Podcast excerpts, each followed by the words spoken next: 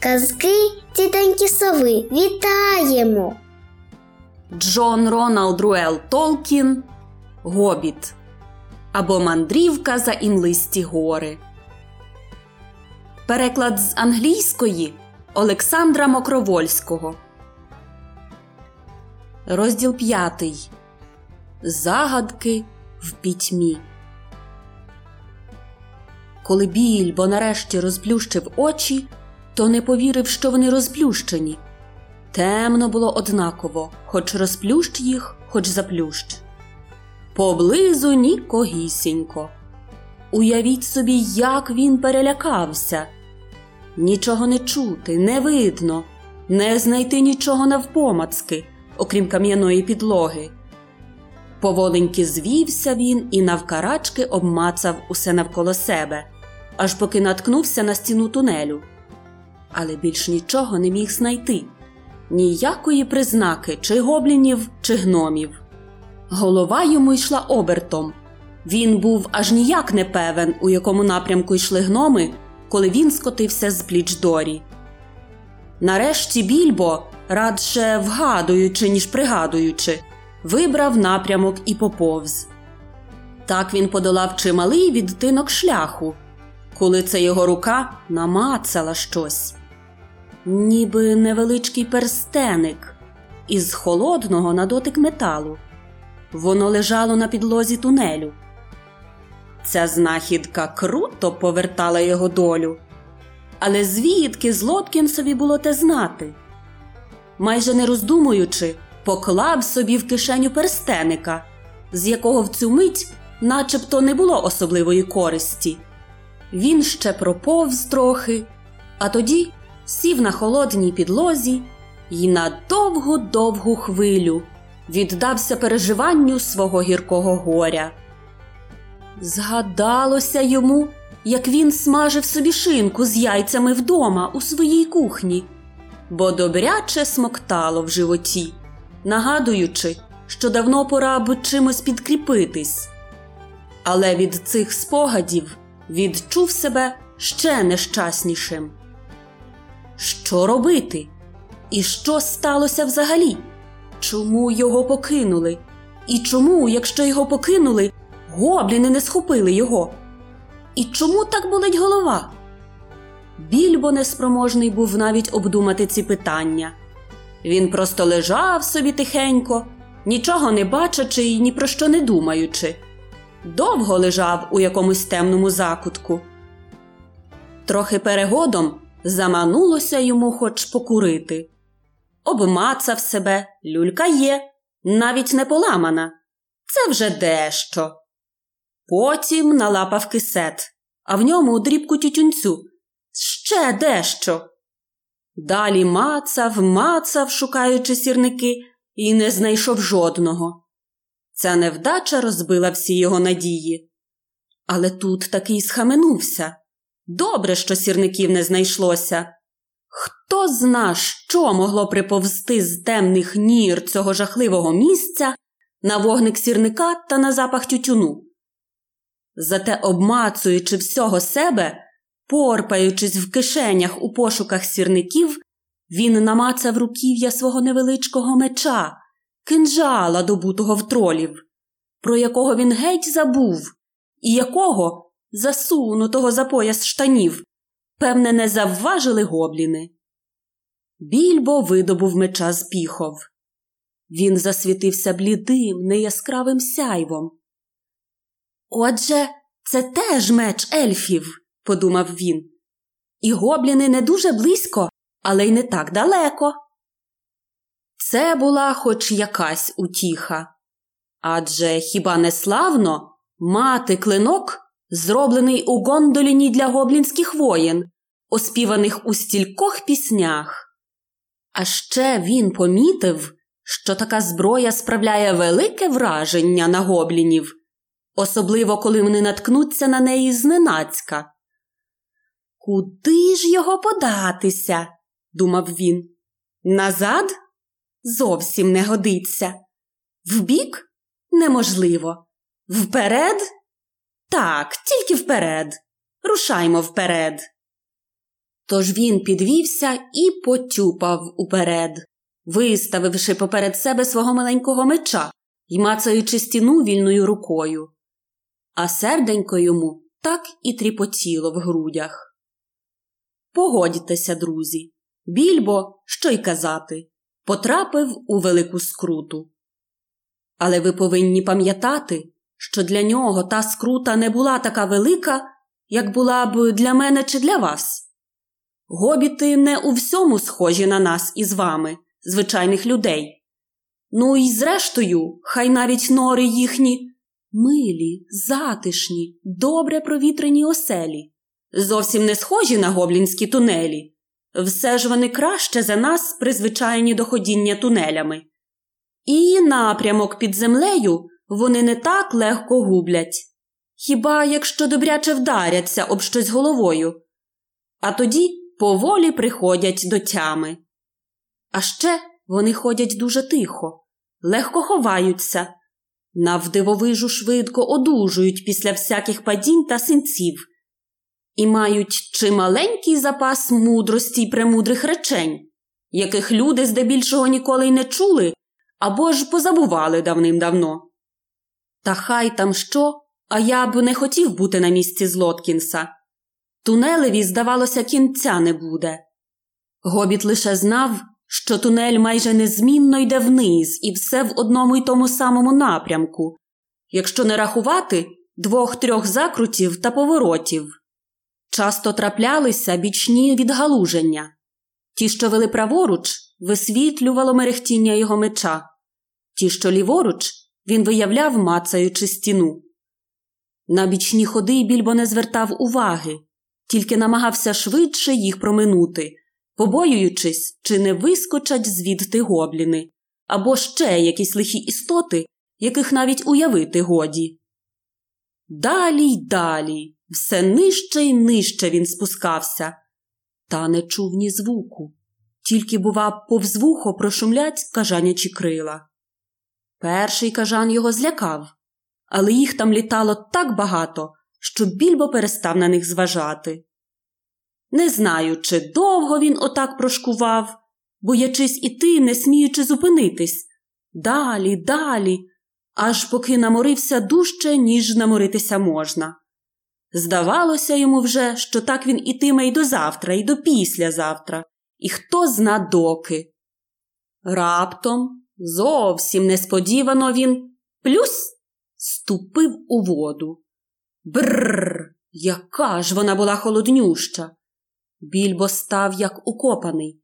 Не знав, бо він, що то було, чи просто калюжа, чи крайчик підземної річки, що протікає через тунель, чи початок глибокого темного печерного озера. Меч ледь мрів у пітьмі. Напруживши слух, гобіт розчув крап, крап у воду з невидимої стелі. Інших звуків начебто не було чути. Отже, це калюжа або озеро, а не підземна річка, подумав. Проте боязко було брести через темну воду. Плавати більбо не вмів, а ще подумалось йому про бридкі слизькі істоти з великими вирячкуватими сліпими очима, що звиваються у воді. Дивовижні створіння живуть у калюжах та озерах гірських надрищ, риби, чиї пращури запливали туди бозна скільки років тому, і ніколи вже не випливали назад, розвинувши від намагання бачити в пітьмі надзвичайно великі очі. Інші куди бридкіші за риб, мешканці вод. Навіть у тих тунелях і печерах, що їх гобліни вирили для своїх потреб, живуть невідомі їм істоти, які тихцем позалазили туди з поверхні, щоб залягти в темноті. До того ж, деякі печери створилися ще в догоблінські часи. Гобліни тільки розширили їх і поз'єднували ходами. Прадавні ж господарі досі сидять собі в найпотаємніших закапелках, а то крадькома вилазять і нюшать довкола. В тій глибині біля темних вод жив старий голум. Звідкиля він туди втрапив, та хто чи що він таке, я не знаю. Він був просто голум, темний, як темрява, тільки двоє великих круглих очей світилися. Мав він човника, в якому тихо тихенько плавав туди-сюди озером. Адже то було таке озеро велике, глибоке і страшенно холодне. Веслував голум широкими, як лопати ступнями ніг, спустить ноги у воду і веслує, зовсім без плюскоту. І все він робив безшелесно. Назорить своїми мерехтливими очиськами ліхтарями сліпу рибину і блискавично її хапає. І м'ясце він любив, не гидував гоблінятиною, коли міг запопасти, але голум остерігався, щоб гобліни його не виявили. Хайно котрийсь із гоблінів приб'ється до води в той час, коли голум вийде на полювання. Цей враз підкрадеться ззаду і задушить. Та рідко хто з потороч сюди потикався. Щось їм підказувало в глибині, там, де корениться гора, живе ще страшніше за них страховисько. Ще давно-давно, прокладаючи в надрах гори тунелі, вони дорилися до озера і переконалися, що далі йти нікуди. Тут їхня дорога кінчалася, і нічого було сюди ходити. Хіба великий гоблін пошле? Часом заманеться володареві рибки з озера, та бувало, що посланий по неї гоблін ні рибки не принесе, ні сам не вернеться. Жив голум на кам'янистому, вкритому слизом острівці посеред озера. Там він якраз сидів і розглядав більбо звіддалік своїми очищими телескопами. Більбо його не бачив, зате голум чудувався з нього, бо ж бачив, що то ніякий не гоблін. Ось він скочив у своє човенце і стрілою шугонув від острова. А гобіт сидів собі над водою вкрай спантеличений, марно сушачи голову, щоб знайти якийсь вихід. Зненацька зовсім близько підплив до нього голум і зашепотів, чи то зашипів, засичав. Близь на нас і плись на нас, мій дорогесенький. Просто святкова страва. Смачний шматочок буде нам. Голум? Оте своє голум він завжди вимовляв з жахливим бульканням у горлянці. Від того й ім'я своє дістав, хоч сам себе незмінно величав мій дорогесенький. Почувши голумове сичання, гобіт мало з шкіри не вискочив. І тут просто перед себе побачив вирячені мерехтливі очі. Хто ти? спитав він, виставивши вперед свого меча. Що ж воно таке, мій дорогесенький? прошепотів голум. Він завжди розмовляв сам із собою, не мавши товариша для розмови. Саме цікавість змусила його підпливти до гобіта, адже в ту хвилину голум був якраз не дуже голодний. Коли б не це, він спочатку схопив би цікаву істоту, а шепотів би потім. Я Більбо Злоткінс, відрекомендувався гобіт. Я загубився від гномів і від чарівника, і не знаю, де я, та й знати не хочу, аби тільки вибратися звідси. І що там у нього в ручицях? поцікавився голум, поглядаючи на меча, який йому не дуже подобався. Це меч зроблений у Гондоліні. Просичав голум і став зовсім чемний. Чи не посидіти нам, мій дорогесенький, та не побазікати з ним трошечки? Воно ж, мабуть, любить загадки, еге ж? Голум щосили старався показати себе добрим, принаймні поки що, поки довідається більше про того меча і його власника. Чи той справді самотній, чи добрий на з'їжу, і чи йому самому, голумові, справді дуже хочеться їсти. Нічого кращого, ніж загадки, господар озера не міг придумати.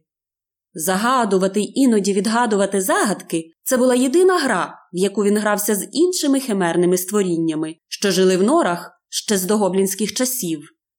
А він же так давно жив глибоко-глибоко під цими горами, відірваний від своїх колишніх товаришів.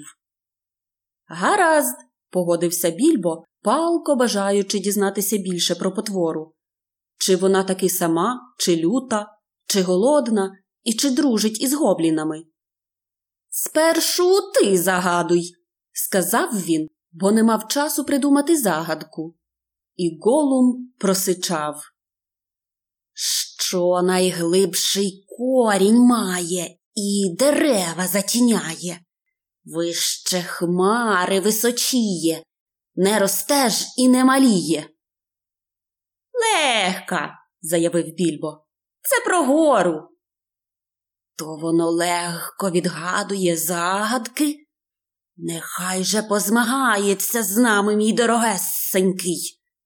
Якщо дорогесенький загадає загадку, а воно не відгадає, ми з'їмо його, мій дорогесенький.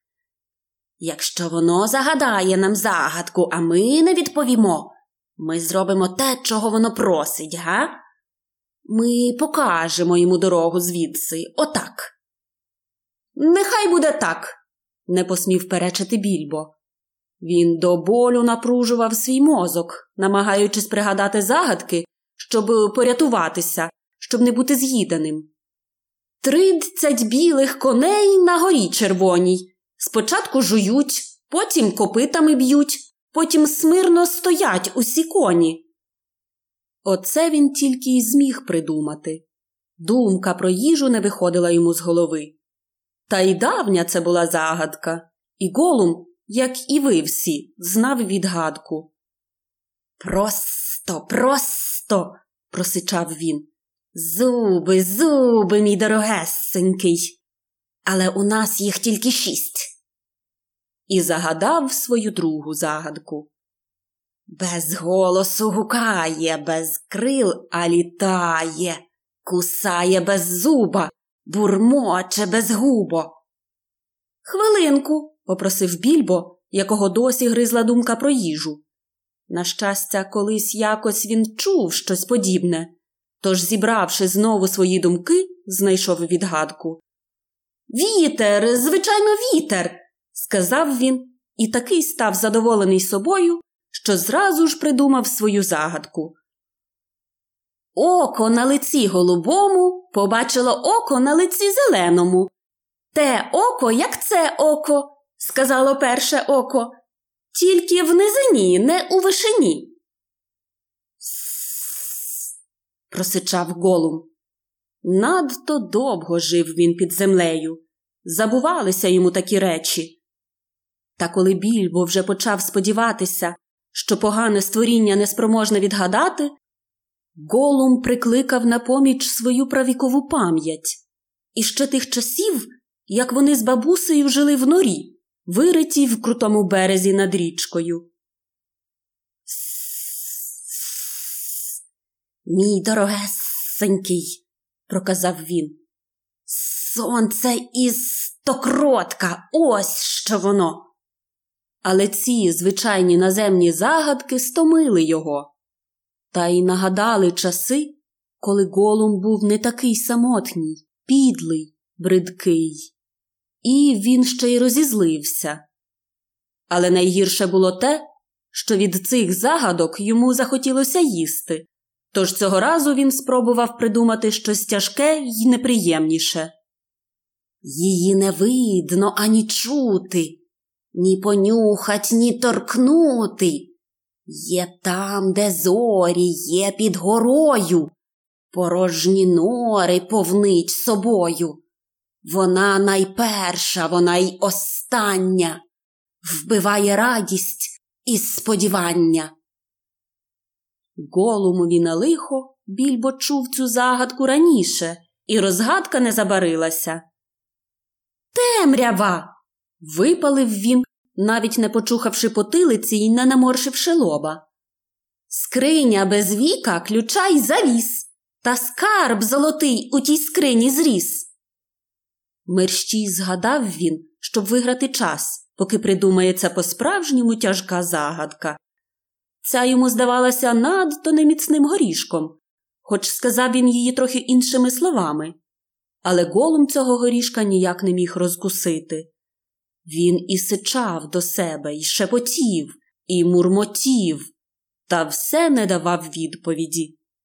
За хвилинку більбо почав нетерпеливитися. Ну, то що ж це? спитав він. Відгадка це тобі не чайник, що закипів, щоб отак сичати і шипіти, як ти це робиш. Дайте нам подумати. Хай воно дасть нам подумати, мій дорогесенький. Ну, нагадав більбо, давши голумові досить часу подумати. Як там із твоєю відгадкою?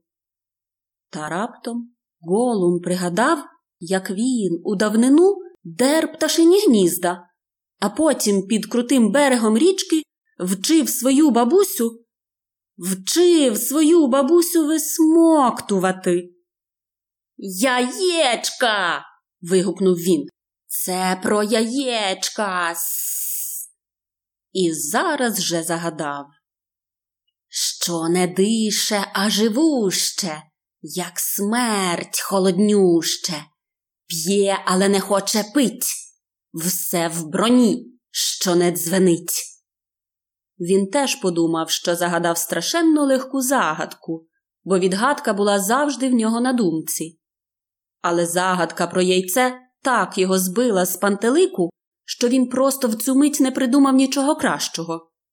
Та все одно для сердеги більбо це був міцний горішок. Адже гобіт завжди намагався бути чим далі від води.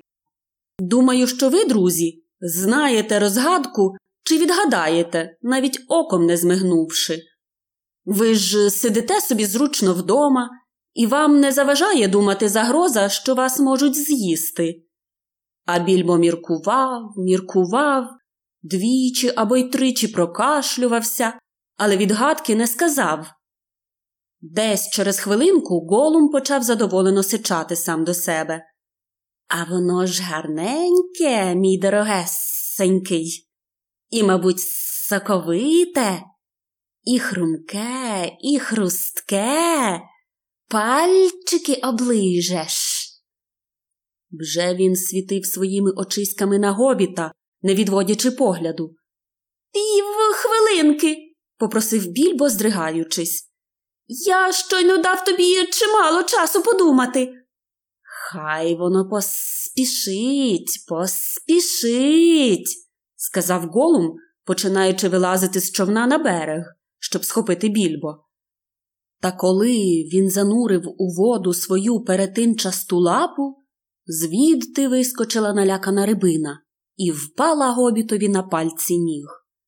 Ой! Скрикнув він. Яка ж вона холодна і слизька. І здогадався. Риба, риба, це риба.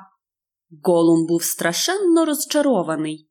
Та більбо мерщій загадав наступну загадку, і голумові довелося знову залізти у свій човен, щоб подумати. Безніжка лежала на одноніжці, двоніжка сиділа на триніжці, чотириніжці дали недоїдки. Невчасна була ця загадка, але гобіт надто спішив.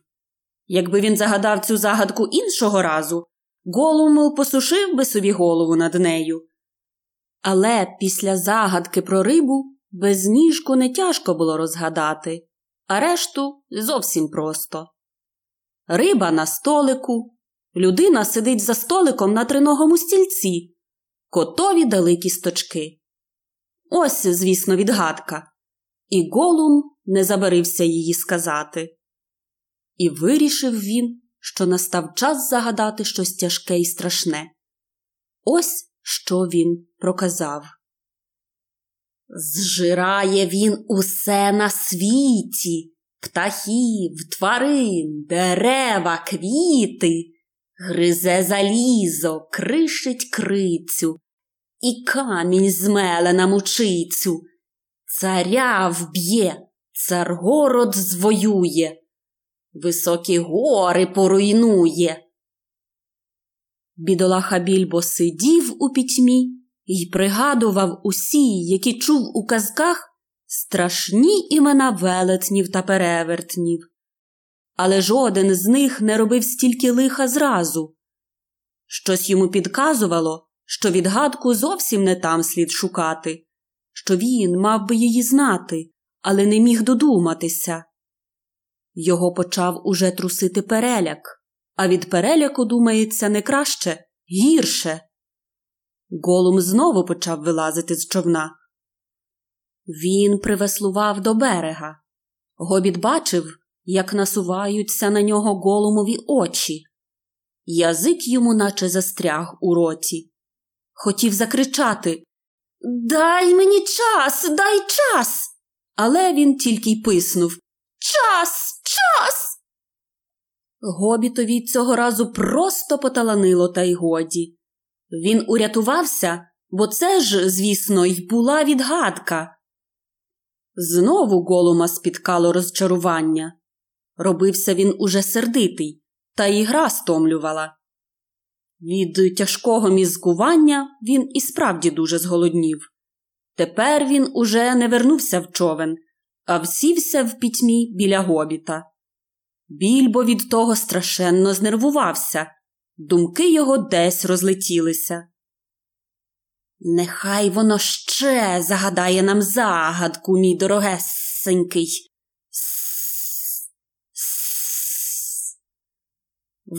Всього одну ще одненьку загадку. сказав Голум. Але як було гобітові придумати щось, коли поруч сиділа бридка, слизька, холодна потвора і штовхала його лапою? Він і чухав собі потилицю, і щипав себе, та нічого не спадало на думку. Спитай нас, спитай нас, підганяв голум. Більбо вщипнув себе за носа, ляснув себе по лобі, стис правою рукою меча, потім лівою попорпався в кишені. Там він знайшов лише перстеника, якого підібрав у тунелі, а тоді й забув про нього. Що ж воно таке у мене в кишені? промовив він уголос. Промовив сам до себе, але голум подумав, що більбо загадав йому таку загадку і страшенно розсердився. Це нечесно, нечесно, просичав він. Це нечесно, мій дорогесенький. Питати нас, що там у нього в капосних кишеньках. Зрозумівши, що сталося, і не придумавши кращої загадки, гобіт вирішив наполягати на своєму зробити загадку з простого запитання. Що у мене в кишені? повторив він голосніше. просичав голум. Тоді ми будемо відгадувати з трьох разів, мій дорогесенький. З трьох разів. Дуже добре. Відгадуй, сказав більбо. Ручиці, мовив голум. Неправда? заявив більбо, що, на щастя, забрав руку з кишені. Вгадуй знову. Просичав украй спантеличений голум. Подумки він перебирав усе, що сам носив у своїх кишенях риб'ячі кістки, зуби гоблінів, мушлі, шматочок кажанячого крила, камінець, яким гострив собі ікла, та інші відворотні речі. Спробував уявити, що інші носять у своїх кишенях. Ніж, сказав нарешті. Неправильно, відповів більбо. Свого ножика він загубив не так давно. Остання спроба. Голум був тепер у куди гіршій скруті, ніж коли більбо загадав йому загадку про яйце.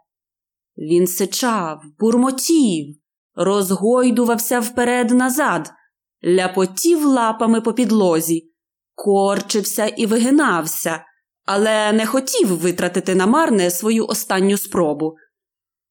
Ну ж бо, підганяв більбо, я чекаю. Говорити він намагався хоробро і бадьоро, хоч зовсім не був певен, як закінчиться гра. Вгадає голум чи не вгадає. Все, твій час скінчився, сказав. Мотузок або нічого, верескнув голум, і це було не зовсім чесно вгадувати двічі за один раз. І те, й друге неправильно. з великим полегшенням вигукнув більбо і, миттю скочивши на рівні ноги, хутенько притулився спиною до найближчої стіни і наставив свого маленького меча. Хоч і знав, що гра в загадки священна і дуже давня, і що навіть найлихіші створіння стережуться порушувати її правила, а все ж ніяк не був певен, чи супротивник, ця слизька істота, дотримає слова в скруті. Голумові стане будь-якої причіпки, щоб відмовитися виконати свою обіцянку. Зрештою, те останнє запитання не було справжньою загадкою. Але хай там що, Голум не напав на гобіта зразу. Він бачив меча в руці малючка і сидів тихо, тільки тремтів і щось шепотів сам до себе. То що? не втерпів більбо. Де твоя обіцянка? Мені треба йти, а ти повинен показати мені дорогу. Так ми домовлялися, мій дорогесенький, що покажемо клятому нікчемному Злоткінсові дорогу звідси.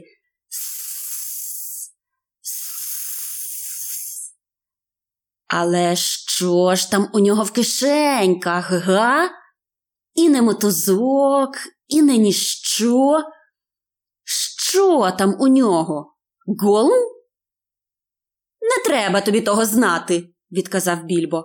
А обіцянка є обіцянка. Сердите воно й нетерпляче, мій дорогесенький, просичав голум. Доведеться, однак, йому почекати, еге ж, доведеться. Ми не можемо так просто бігти вгору по тунелях. Треба нам піти спершу й взяти дещо помічне. Еге ж, щоб нам підсобити. То поквапся, мовив більбо з полегкістю відпускаючи голума. Йому здалося, що бридка потвора тільки придумала таку відмовку, щоб піти й не повернутися. Про що говорив йому голум?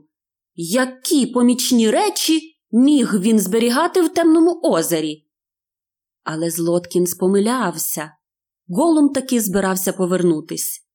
Був він сердитий і голодний. Підле, лихе то було створіння, і воно викликало лихий задум. Неподалечку був його острівець, про який гобіт не знав нічого, і на тому острівці голум зберігав у схованці всякий нікчемний дріб'язок і одну справді гарну річ. Дуже гарну, пречудову. Там він зберігав перстень, золотий перстень, коштовний перстеник. Наш подаруночок на день народження, шепотів він сам до себе, як часто робив у свої темні безконечні дні. Ось що нам потрібне зараз. Ось що нам треба. Йому потрібен був перстень, бо той перстень мав чарівну силу. Коли хто надягав його на палець, то ставав невидимим і лише на осонні його можна було виявити, та й то завдяки тіні, легкій і хисткій тіні. Наш подаруночок на день народження. Його подарували нам на день народження, мій дорогесенький. Так він звик завжди собі говорити. Але хто знає, як дістався голумові цей подаруночок у ті прадавні часи, коли таких перснів чимало було на світі. Навряд чи й майстер, що викував і розкидав ті персні, міг це сказати. Спочатку голум носив його на пальці, поки це його стомило, потім у капшучку за пазухою, поки це йому набридло, а останнім часом ховав його в нірці на своєму скелястому острівці і часто ходив туди милуватися на свій скарб. Але час від часу він таки надягав перстеника, коли не міг більше бути без нього, або коли був дуже дуже голодний, а риба вже не йшла на душу. Тоді він повз темними ходами переходами, пантруючи гоблінів, що відбилися від зграї. А то насмілювався завітати і в ті місця, де горіли смолоскипи, і від світла йому різало в очах. Адже він був у безпеці, так, у цілковитій безпеці. Ніхто не бачив його, не помічав, аж поки він не стисне пальцями гоблінові горло. Лише кілька годин тому він надягав перстеника і спіймав дурне пустотливе гоблінятко. Як воно пищало! Від нього в голума лишилося ще дві-три кісточки погризти, але володареві підземного озера кортіло чогось ніжнішого. Ось що надумав голум своїм підлим, нікчемним розумом, коли раптово шаснув геть від гобіта, почалапав до човна і розчинився в пітьмі. Тож більбо подумав, що більше вже не почує і не побачить голума. І все ж він вирішив трохи почекати. Треба ж було якось вибратися звідсіля, а як він не знав. Раптом до нього долинув зойк. Гобітові аж мороз подер поза спиною. Голум на весь голос лаявся і лементував у темряві. Як за звуком, то й не дуже далеко. Він рачкував туди й сюди по своєму острівцю, шукаючи й не знаходячи свій подаруночок. Де ж це він? Де ж він подівся? голосив голум. Загубився, мій дорогесенький, загубився, загубився. Бий нас і крий нас, загубився, мій дорогесенький. Що там сталося? гукнув більбо. Що ти там загубив? Пливи сюди. Ні, не зараз, дорогесенький, відповів голум. Нам треба знайти його. Він загубився, голум. Але ж ти не відгадав моєї останньої загадки, і ти дав обіцянку, нагадав більбо. Не відгадав, повторив голум, і тоді з мороку долинуло люте сичання. Що ж воно там у нього в тих кишеньках? Хай воно нам скаже. Воно повинне спершу сказати. Те сичання ставало дедалі голосніше і різкіше, і коли більбо вгледівся в пітьму, то дуже стривожився, помітивши дві маленькі світляні пляминки, що втупилися в нього. Підозра росла в голумовій голові, і тепер його світляні очі вже палали блідим полум'ям. Ні, ти скажи, що загубив, наполягав більбо. Але полум'я в голумових очах аж позеленіло, і воно швидко наближалося. Голум знову був у човні і щосили веслував лапами назад, до темного берега. Через ту згубу та підозру в його душі лютувала така буря, що вже йому не страшний був ніякий меч. Більбо не міг знати, що так розлютило нещасну потвору, але він бачив, що все пропало. Голум заповзявся будь-що його вбити. Він ледве встиг повернутися і на осліп побіг темним тунелем угору від води, біг, тримаючись ближче до стіни й мацаючи її лівою рукою. Що ж там у нього в кишеньках? чулося позаду різке сичання. Ось голум плюснувся у воду з човна. Що ж воно там у мене хотів би я знати? прошепотів більбо сам до себе, сопучи й спотикаючись по нерівній підлозі. Він поклав ліву руку в кишеню. Перстень такий холодний на дотик, ніби сам собою надягнувся на вказівний палець. Сичання голоснішало, наближалося. Більбо озирнувся і побачив, як усе ближче вгору схилом напливають на нього голумові очі, мов дві зелені лампи. З переляку він спробував побігти швидше та перечепився об виступ на підлозі і простягся, накривши тілом свого маленького меча. Вмить голум наздогнав його, та перш ніж більбо встиг щось зробити, звести подих, піднятись чи махнути мечем, голум уже пробіг мимо, не звернувши на гобіта ніякісінької уваги, лаючись та бурмочучи на бігу.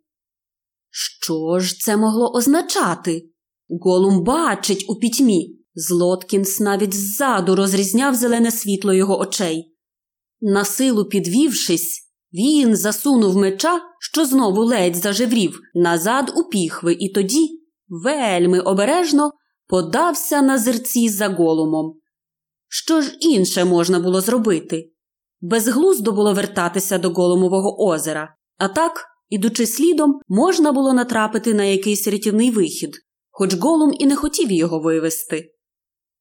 Клятий, клятий, клятий. сипав прокльонами голум. Клятий Злоткінс. Пропав подаруночок. Що ж там у нього в кишеньках? О, ми здогадуємось. Ми здогадуємось, мій дорогесенький. Він знайшов його. Напевне, це він знайшов його. Наш подаруночок на день народження. Більбо нашорошив вуха. Нарешті в голові йому замрів невиразний здогад. Прискоривши ходу, він наблизився, наскільки міг і смів, до голума, який тюпав усе вперед, не обертаючись, тільки крутив головою то ліворуч, то праворуч. Це гобіт бачив по блідих відблисках що з'являлися то на тій, то на тій стіні тунелю. Наш подаруночок на день народження, прокляття! Коли ж і як ми його загубили, мій дорогесенький? Коли і як? А вже ж, а вже ж, коли останній раз ходили туди і коли скрутили в'язи тому клятому малому пискунові. А вже ж, так воно й було, прокляття! Це вже кілька годин, як він загубився. Нема у нас подаруночка. Голум? Зненацька голум сів на підлогу і заплакав з жахливим свистом та бульканням. Більбо притулився спиною до стіни. За хвилину голум перестав плакати і заговорив, от ніби сперечався сам із собою. Вертатися назад і там шукати безглуздо. Ми не пам'ятаємо всіх місць, де побували сьогодні. Та й навіщо шукати, коли подаруночок у Злоткінса в кишеньках? Капосний заброда, що пхає носа в чужі справи. Це він вишукав наш подаруночок. Ось воно як. Ми здогадуємося, дорогесенький, тільки здогадуємося. Ми не можемо знати напевне, поки не спіймаємо капосне створіннячко, та не задушимо його. Але ж воно не знає, що може робити подаруночок, чи не так?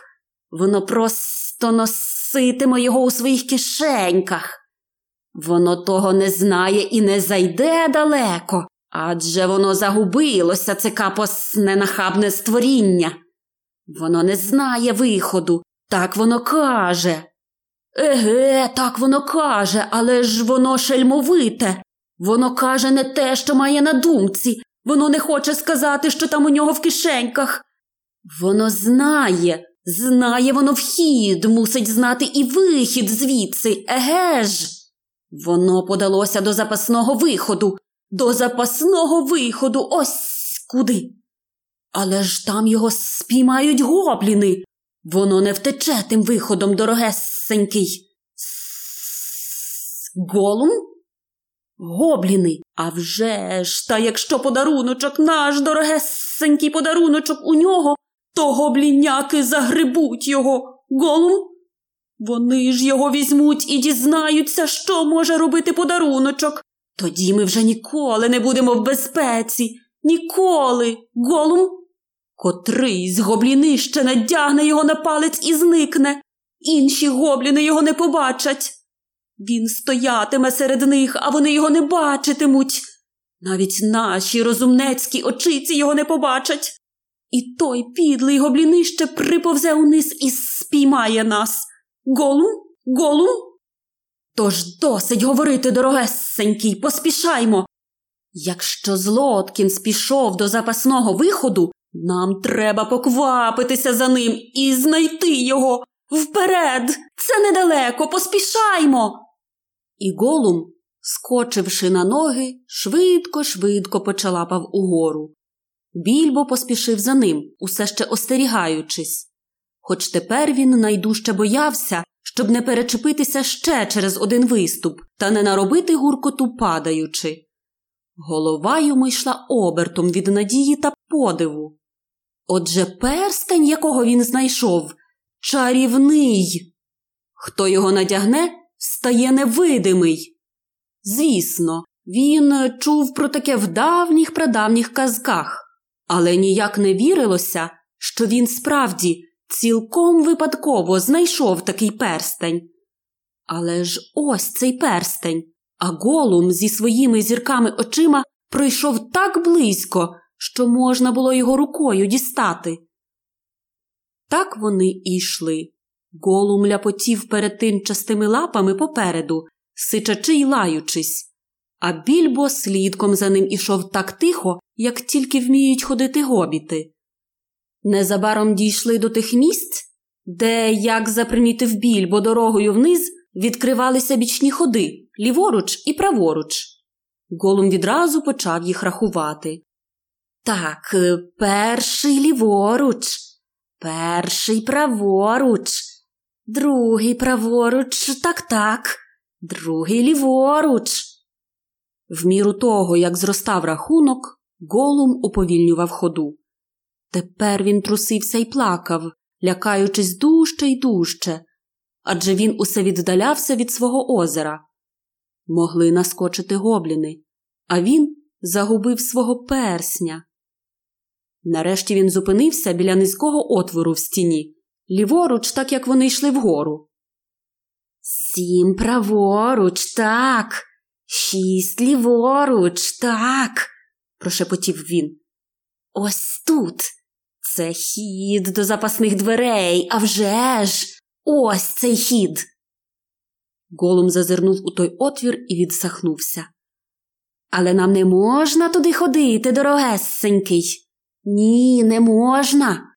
Гобліняки там, багато гобліняк. Ми чуємо їхній запах. Що ж нам робити? Бий їх і крий їх. Ми почекаємо тут, дорогесенький, почекаємо трошки й побачимо, що буде. І почали вони чекати. Зрештою, Голум таки привів гобіта до виходу з підземелля, але більбо не міг туди увійти. Адже Голум сидів, згорбившись у самому отворі, і хитав опущеною між колін головою, тільки холодно мерехтіли його очища.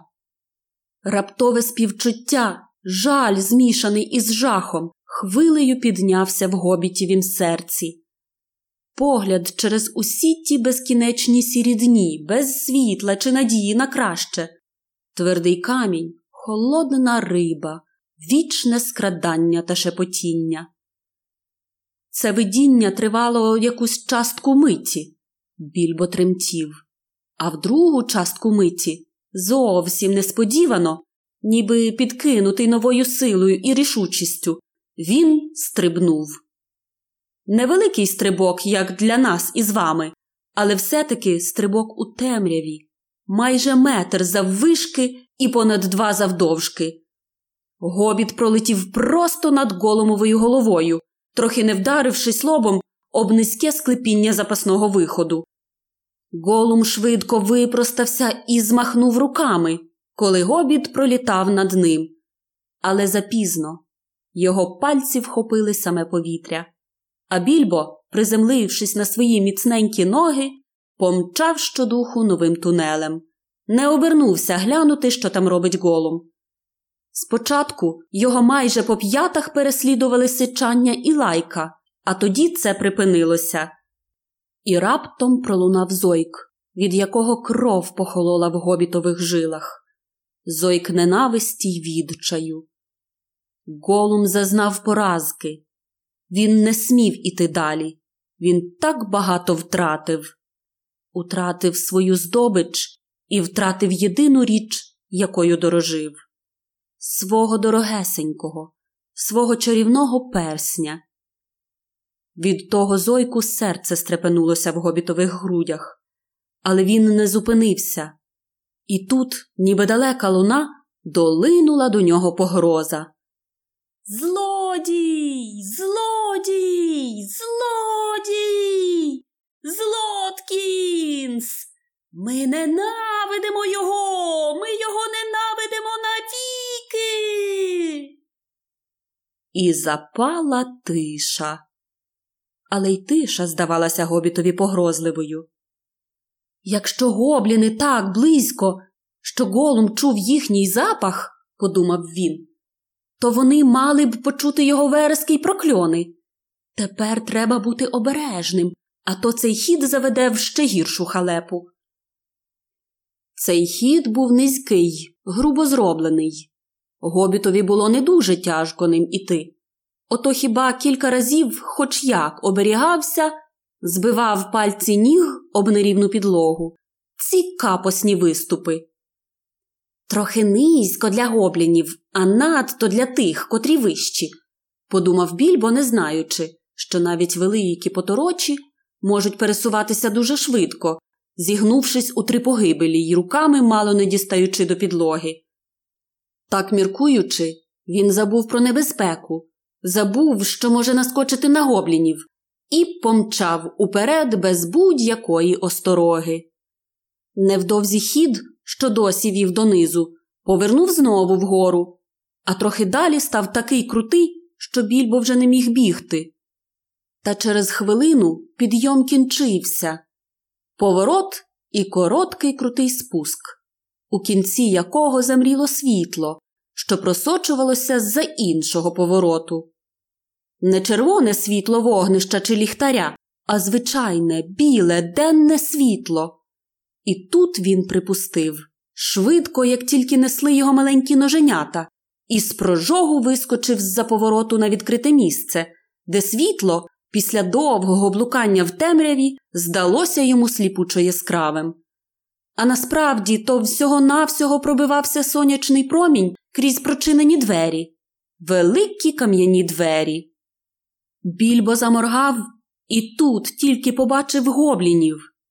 Гоблінів, що в повному бойовому спорядженні, з оголеними мечами, сиділи біля дверей, пильно на них дивлячись. Пильнували вони також і хід, що вів до дверей. Гобліни побачили гобіта раніше, ніж він побачив їх, і з вигуками тріумфу кинулися на нього. Чи випадково так сталося, чи перстень, перш ніж визнати свого нового господаря, втнув йому лихий жарт, але в ту мить його на пальці не було. Хвиля страху та відчаю немов відлуння голумової лихої долі, затопила більбо, і він, забувши навіть вихопити свого меча, тільки засунув руки в кишені. А перстень досі був там, у його лівій кишені, й він, наче сам собою надягнувся на вказівний палець. Гобліни так і повклякали на місці. Щойно тут хтось був і пропав. Вони заревіли удвічі голосніше, ніж першого разу, але вже не з тріумфу, а з досади. Де ж воно? кричали спантеличені вартівники. Назад по тунелю. гукали одні. Сюди. кричали другі. Туди. горлали треті. Пильнуйте дверей. гаркнув командир. Свистки сюрчали. Лати брящали, мечі дзвеніли, гобліни лаялись і сипали прокльонами, бігаючи сюди-туди, перечіплюючись один через одного і дуже сердячись. Стояв жахливий гармидер, лемент і метушня. Більбо страшенно перелякався, та йому вистачило глузду зрозуміти, що й до чого, І він прослизнув за велике барило з пивом для варти, забравшись таким чином геть з під гоблінських ніг.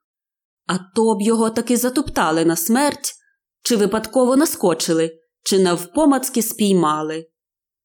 Я повинен дістатися до дверей. Я повинен дістатися до дверей.